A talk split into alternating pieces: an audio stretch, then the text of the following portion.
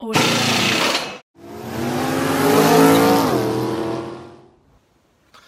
there, everybody. Welcome to another episode of RJ's Pit Stop as we're breaking down the first ever night race at Martinsville. Just went off about an hour ago, I think, something like that. And congratulations. Congratulations to Martinsville, congratulations to NASCAR, and congratulations to everybody involved. It worked. I don't know how it couldn't have worked. Um, Martinsville always puts on a good show anyway, so why not run it at night? Why not turn the lights, put some lights up, turn the lights on, run the race at night, see what you get. I thought it was outstanding racing. We saw two and three wide, more so tonight than probably any race I've ever seen at Martinsville. I thought it was a great product. They did the right thing. Uh, it's 2020. So, Talladega, I'm looking at you. Indianapolis, I'm looking at you. We need lights. Where are the lights at? Put lights up at the racetrack. It's 2020. Every racetrack on NASCAR's schedule should have lights. To me, there's no excuse for it. Don't tell me it's too expensive when you're charging people crazy money for tickets and charging people crazy money for hot dogs and for parking and for everything else, and you can't find the money to put lights up in your track. Don't hand me that. Talladega, Indy, I'm looking at y'all. Where the lights at? We had a situation a few years ago at Talladega. Uh, I believe it was the year, what was it? Probably about 2013 ish. It was when David Ragan won, uh, driving for Front Row Racing. And the end of that race, I mean, it was basically dark. I mean, people were complaining that they couldn't see. Put lights up. What What do you have to lose? If it rains and you have to dry the track, you can push the start time back if you have lights. You can run that day still and not have to waste another day and a half. Same with Indianapolis. Especially especially a venue like Indianapolis, you host the Indy 500. That's one of the biggest sporting events in the world. What happens if it rains that morning? Now you're having to maybe cancel the Indy 500 or run it on Monday? You're not going to run an Indy 500 on a Monday. No, just push the start time back. If it ends under if it ends under the lights, it ends under the lights. Whatever, who cares? You don't ruin your day and your schedule just because you're too cheap to put lights at your track. So, congratulations to Martinsville. I'm glad you guys did it. This has been a long time coming. Martinsville's a perfect place to have a night race, and uh, I think we're going to see one maybe every year from now on, from here on out, because it was great. Uh, Martin Truex dominated the last part of the race, went out there, got his second grandfather clock. It's about time. We knew it was coming. Uh, if, if you've been watching these videos, you knew Gibbs is Gibbs is gonna wake up eventually. Which actually, the other three cars were completely off the pace, and I'm not sure if any one of them finished on the lead lap. Uh, but the main thing is Truex goes out there and gets the dub. Uh, you're not gonna keep him down for long. Truex is a championship contender every single year for a reason. Tonight he showed why. He had a pit road penalty, came back through the field, took the lead, won the race, and ran away with it. I think he won by over four seconds over my boy Ryan Blaney, who also came back uh, from having problems on pit road. Seemed like a lot of people had problems on pit road. Bubba Wallace, I know they had a mechanical issue on pit road. I think Brad Keselowski had some issues. Everybody. It looked like everybody tonight had some kind of problem but that's short track racing. Every, it's not going to be smooth. That's the way it goes. I like it. So, it's 2020. Every track needs lights. Martin Truex went out there and dusted them. Jimmie Johnson, though, he finally won a stage. Only the third stage he's ever won. First one this year, obviously. I've been saying it. I'm going to keep saying I'm going to keep saying it every single video. Hendrick Motorsports is back. They are finally running to the standard that we think Hendrick Motorsports should run at. Uh, for most of the race today, all four cars were in the top 10. I didn't even write down the finishing order. They might have all finished in the top 10. Great day across the board for all four. William Byron was kind of up and down. The other three cars, great day, top 10 all day. Jimmie Johnson gets that stage win, getting some points. I believe he moved up into the top 12 in points today, which means he's going to draw pills in the first group of cars for next week, or actually this upcoming Sunday. Maybe he'll get a better starting spot for Homestead. Uh, yeah, good job for Jimmie Johnson, though. Great day. Michael McDowell and Corey LaJoie. Great day for these guys. These guys are usually not running in the top 10. They're probably not used to running door to door with Joey Logano over Brad Keselowski, but today they were up there with him, and good for them. And I know LaJoie, they had that deal where they didn't pit and they stayed out, and he kind of got shuffled back. But hey, at least you're up there. If you keep following the leader, you're just going to stay behind him. So why not do something different, right? I'm all for it. I love it. I loved his paint scheme, by the way, with his face, but it had the mask. Great. I love it. Love that. Um, Bubba Wallace. Huge day for him. Uh, before the race, and of course during the race. Great day for him. This is, by you know his own words, his favorite track. It's definitely his best track. This guy, if he ever does win a Cup Series race, it's probably it could happen at Daytona or Talladega because those are such a crapshoot. But if it's not one of the restrictor plate tracks, it's going to be Martinsville because he just flat knows how to get around it. That's why he's won a couple truck races there. The guy runs well every time they go there. I feel like so a good day for Bubba. It started early. Um, a couple days ago, he made the comment that NASCAR needed to ban Confederate flags from the racetrack. Nobody should feel uncomfortable when they go to a race and not an hour and a half, maybe two hours before the race started. NASCAR announced that they have banned Confederate flags at all events from here on out. Um, for some reason, that's a news story, and that was like a headline, and ESPN thinks it's important. Uh, who cares? What? What? I mean, really, what does it matter? What, the Confederate flag has nothing to do with NASCAR. Um, it is strictly just a Southern pride thing. Um, I know there are some people that view it a little differently. Not going to get into all that. Um, it has nothing to do with NASCAR. If NASCAR wants to ban it and they don't want it at their racetrack, okay, cool. Who cares? It's not going to affect the races. It's not going to affect me. It's not going to affect you. It's not going to affect anybody. When you go to a racetrack, you're just not going to see a Confederate flag. Big deal. Uh, I do think, though, if NASCAR wants to be proactive and wants to actually be serious about this, because um, I'm not exactly sure how they're going to enforce it. Um, how about this? When Aaron Hernandez was arrested for murder, the New England Patriots did a thing where if you had an Aaron Hernandez jersey, you could come turn it in, and they will give you a jersey of any player you wanted on the Patriots.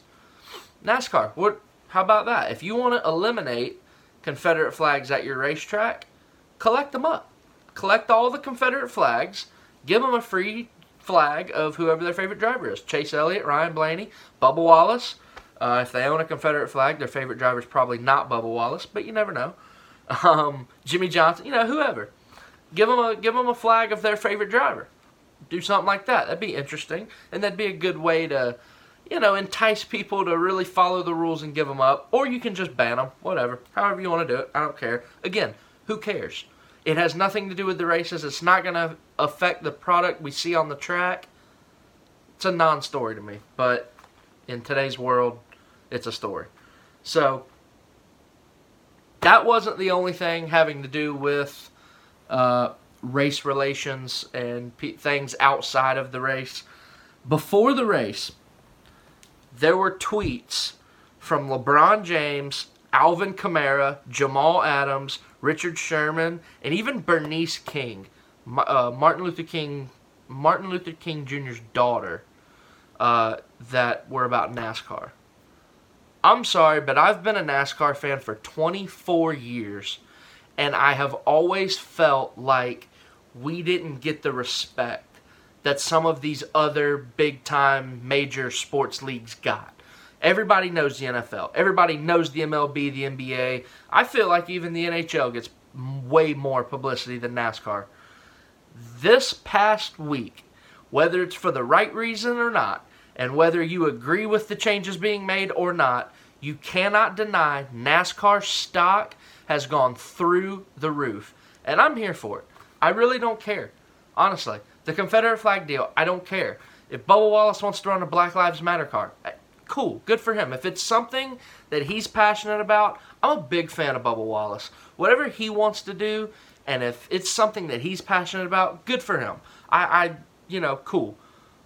but NASCAR's stock has gone through the roof. Let me tell you, LeBron James, I'm sorry, ESPN puts out a list every year of the most popular athletes in the world, and I'm pretty sure LeBron finishes third every year behind Ronaldo and Messi. When the third most popular athlete in the entire world is tweeting to his, what, 40 million followers or whatever about NASCAR, I'm here for it. Sign me up. I don't always agree with LeBron James when it comes to politics. I could care less. If he's going to tweet about NASCAR, I'm here for it. I love it. There were so many extra eyes and so many new eyes on the sport tonight, which was kind of evident if you listen to Mike Joy broadcasting the race. There were a few times where it sounded like he was explaining uh, to people that didn't really know much about the sport. Because I think they knew. I think Fox knew. I think Mike Joy knew there were going to be a lot of eyes on the sport tonight that maybe haven't been on the sport ever, even. Um, so good job for them, though. Good job with all that. Mike Joy did a great job tonight. But yeah, I'm just come on. I mean, the daughter of Martin Luther King tweeting NASCAR. That's wow. That's uh, that. Put that under things you thought you'd never see. 2020's been insane, but Martin Luther King's daughter tweeting about NASCAR might be at the top of my list. That is insane. But LeBron James, when the third most popular athlete in the entire world is tweeting about NASCAR, and it's something good, by the way. It's not something bad like tearing down NASCAR. It's something good. Sign me up. I love the extra publicity that NASCAR's getting. Another thing I've got here. It has been evident since NASCAR's come back, it's been a few weeks now, they've had no practice, they've had no qualifying. The races have been 10 times better. Every race has been good. A couple days ago at Atlanta, uh, yeah. But every other race has been good. The product on the track has been great. And I personally think it might have something to do with no practice, no qualifying. We don't know who's good. We don't know who's fast. We don't know anything. We the whole the first stage of the race, everybody's just kind of out there feeling the cars out. We don't know what we got. We don't know what this guy's got. We don't know who's fast. I love it. I think it is so unpredictable. I think it's so great. This sport, I'll love it till the day I die but it does get stale at some point. Um, I mean, take last year. Martin Truex, Kyle Busch, and Denny Hamlin won everything there was to win. And if it wasn't them, it was probably Harvick, Logano, or Keselowski. And at some point, it just gets stale. And I'm still going to watch because that's it's me. It's in my blood. But at some point, it gets stale. These last six, seven, eight races, I don't even know how many we've had now have been anything but stale. They've been amazing. And I think, although it's not ideal, I think NASCAR should look at this and realize that inadvertently, the coronavirus has actually made for better racing. I think they should take this and I think they should run with it. I think they should keep this moving forward. I think for the rest of the year, and I say for the next couple years, and maybe even make it permanent. No practice, no qualifying, load them up, take them off the truck, put them on the grid, fire them up, let's see what you got. If you want to have a one hour practice session, I'm fine with that. You have to start at the back of the pack. How about that? Because now you have an advantage over the rest of the field where you have a better idea of what this track is and what your car is and stuff like that. Let's do something interesting like that because I'm sorry, when the best cars start up front, what's what how do you think the inferior cars are going to come through the field and pass those cars? It's not going to happen. So at least with the the way we have it right now with the pill draw, to start to for the starting spots, no practice, no qualifying, we don't know. The best car in the race might start 13th. And now all of a sudden he's got to drive up through the field, get around other people. Well, homie that won the first stage, he's riding high. He thinks everything's good. But the homie that fell 12 spots in that first stage. Now they've got to make changes. They might fix their car up. Now they're just as good as that car that started 13th. We have a legitimate race now where there's multiple guys that can win this. You have no idea who's going to win. Tonight at Martinsville, there was like probably four, or five, maybe even six guys that could have won that race. Truex was really good. Keselowski was really good. Logano was really good. Blaney was really good. Jimmie looked like he was going to run away with it there for a little bit. Chase Elliott stayed top five all night. I mean, there were so many different guys that could have won. And I just don't think that we've seen that the last few years. So the no practice and the no qualifying, I love it. Another thing it's done though, it has created parity. And like I mentioned, a sport that has gone stale at points this has been anything but stale. We now actually have legitimate parity. And I, I get that, you know, Martin Truex won today, and before that it was Brad Keselowski. The elites are still winning the races, but at least there's parity in the top five, the top 10, the top 12. You're getting guys that maybe aren't used to running that well every week. Now all of a sudden they're running good. You've got guys getting top tens that I would have never expected to have a top 10. And I think it's great. NASCAR supposedly was going to be introducing a new car next year, the Gen- Generation 8 or whatever the hell it is now. I don't even know. That car is an absolute nightmare, by the way. That is a joke. I think the idea should be completely scrapped. Uh, I think the goal was they wanted more parity uh, because it's a baseline car that you can't really do anything to. That car is stupid expensive. You're not cutting costs for the teams, you're actually making it worse. And all you're going to do is put a lot of workers out of business because they're not allowed to work on the cars anymore. Now you just buy the chassis, you put a body on it, and you take it to the track. That's garbage. That's not NASCAR. That's not that's not how NASCAR was built. So here here NASCAR, Take this idea from me, and I'll only take like a 10% cut. Okay? Scrap this whole new car deal. Get get rid of it. That is garbage. We don't need it. It's unnecessary. They've tested the car. William Byron almost got hurt in it because he knocked the wall down. The car's not safe yet. You don't know anything about the car. It's stupid expensive. It's going to put a lot of workers out of business. How about this? Okay?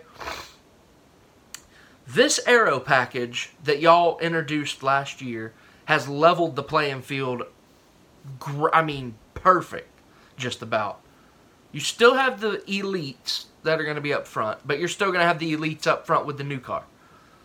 So keep the aero package. No qualifying, no practice. You can get a one hour practice session if you want, but you have to start at the back. And let's just do this. There is parity. And if you don't believe me, Look at the scholar I am. I took notes. Okay? Since we have come back from the break, the first Darlington race, Tyler Reddick finished seventh and John Hunter Nemechek finished ninth. Didn't see that coming. The second Darlington race, how about Matt DiBenedetto ninth, Christopher Bell coming home 11th? These are not guys that you would see up there.